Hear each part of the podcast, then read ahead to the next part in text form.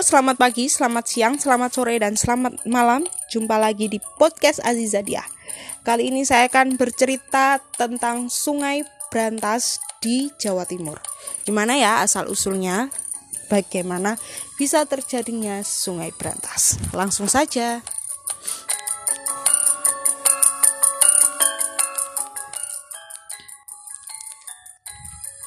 Pada tahun 1009 atau abad ke-11, terdapat kerajaan Karuh, Kahuripan di Jawa Timur.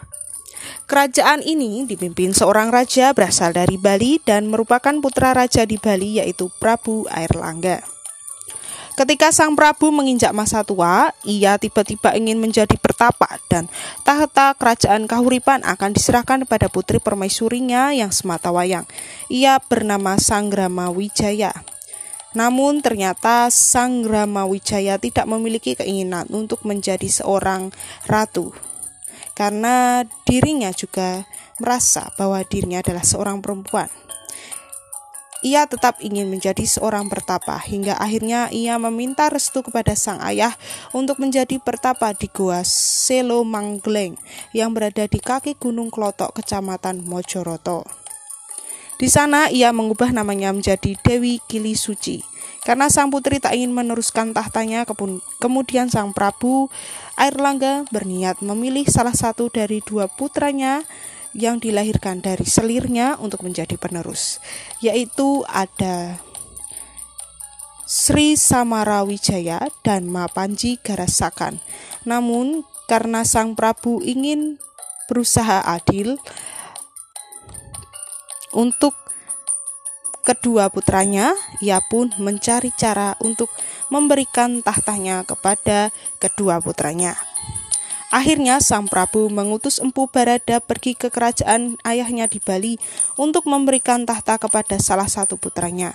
Hanya saja sang ayah ternyata sudah memberikan tahta kepada adik dari Prabu Airlangga yang bernama Anak Wungsu.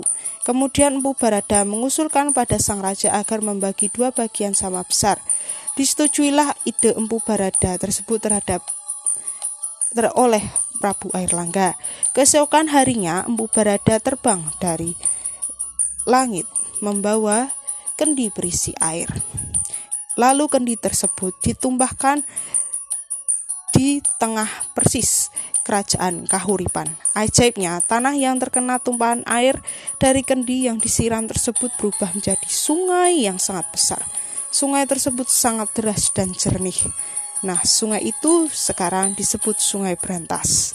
Sungai tersebut yang menjadi batas dua bagian dari kerajaan Kahuripan.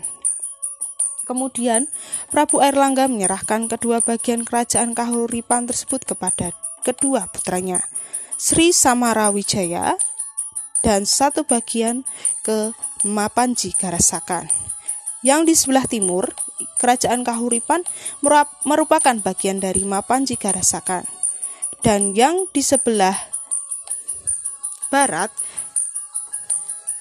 menjadi milik Sri Samarawijaya yang kepunyaan Mapanji Garasakan yang kemudian menjadi nama kerajaan Jenggala. Sedangkan yang kepunyaan Sri Samarawijaya sekarang menjadi kerajaan Kediri atau menjadi kota Kediri. Akhirnya di masa tua pun Prabu Airlangga bisa mewujudkan keinginannya untuk merasa tenang menjadi seorang pertapa. Ia pun pergi dari Kahuripan dan menyerahkan tonggak kekuasaannya kepada kedua putranya di tempat bertapa Prabu Airlangga mengganti namanya menjadi Resi Gentayu. Nah, itu dia sedikit cerita dari Sungai Brantas di Jawa Timur. Kita akan lanjutkan besok di cerita yang lainnya. Sampai jumpa, sampai ketemu lagi di podcast Aziza Dias. Bye bye.